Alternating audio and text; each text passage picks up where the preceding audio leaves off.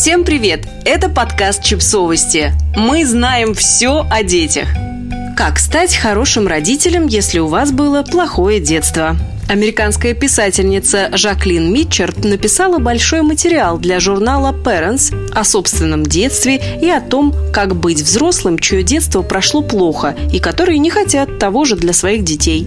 В этом подкасте вы услышите перевод ее текста с сокращениями. Было плохо, когда их скандалы заканчивались потасовками. Отец бил маму и таскал ее за волосы.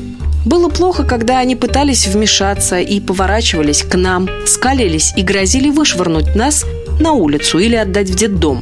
Было плохо, когда они напивались, что происходило практически постоянно. Но хуже всего было, когда они оставляли нас одних, иногда на несколько дней, если вечеринки, на которые они ходили, превращались в трехдневные вакханалии. Для мира мы выглядели нормальными, симпатичные родители, успешные дети – тот факт, что мы никогда не чувствовали себя в безопасности, заставлял все это выглядеть очень зловеще.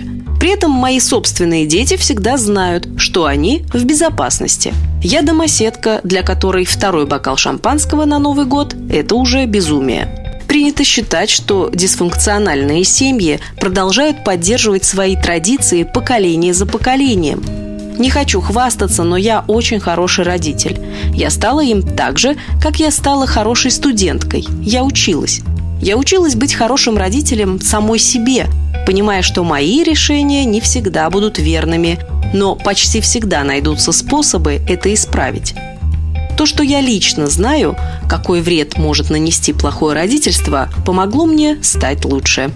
Я бы никому не пожелала такое детство, которое было у меня, но оно сделало меня сильней.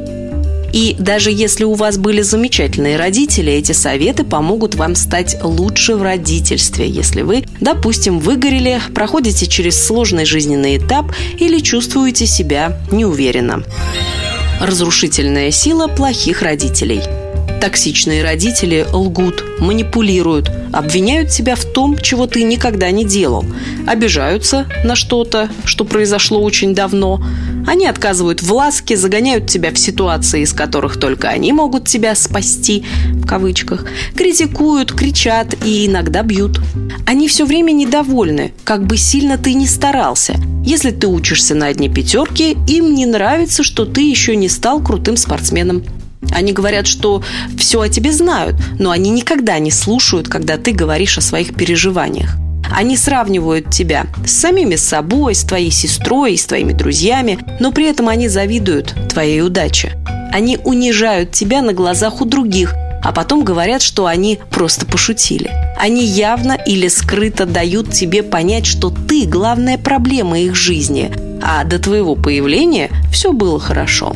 Люди, у которых были жестокие или манипулятивные родители, боятся, что могут повторить этот паттерн. Или наоборот, что они будут так сильно стараться не повторять ошибок своих родителей, что навредят своим детям другим способом. Например, мать, которая выросла в постоянной критике, может унижать собственного ребенка или наоборот никогда не корректировать его поведение – для других трудное детство может привести к парализующей нехватке уверенности в себе и страхе навредить своим детям. Как стать лучше? Часто первый шаг заключается в том, чтобы честно и тщательно разобраться в своих сильных и слабых местах. Вы знаете, что вы любите своих детей.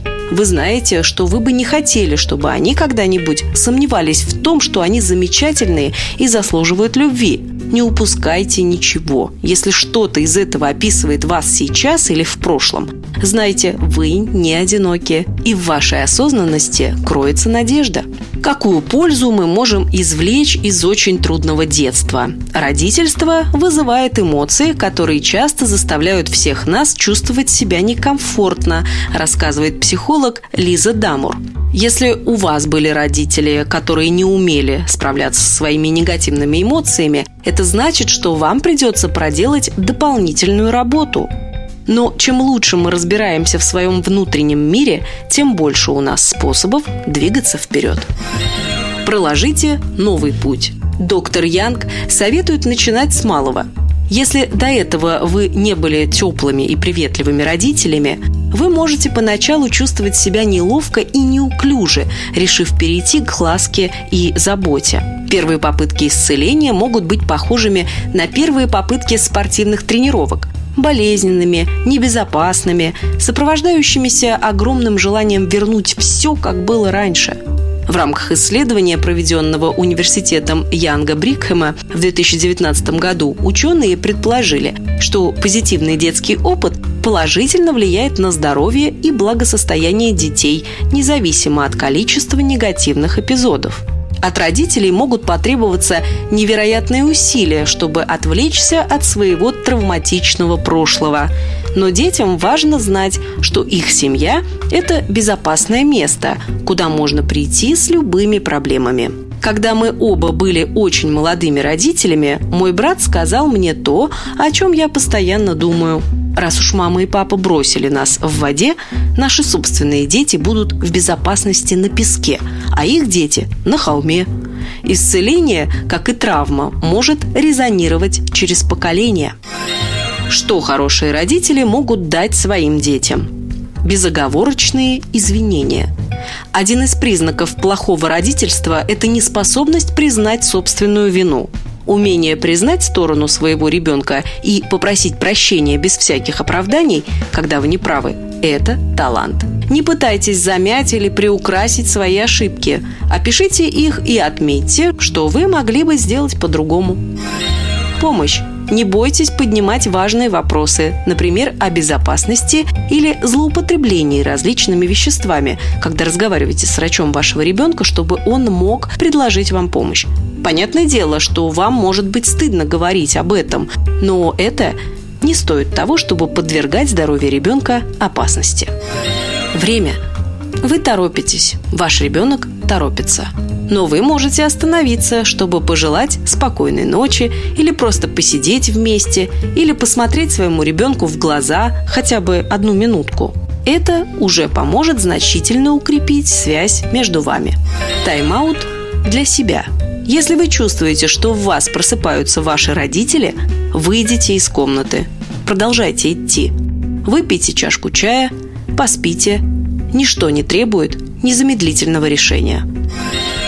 Подписывайтесь на подкаст, ставьте лайки и оставляйте комментарии. Ссылки на источники в описании к подкасту. До встречи!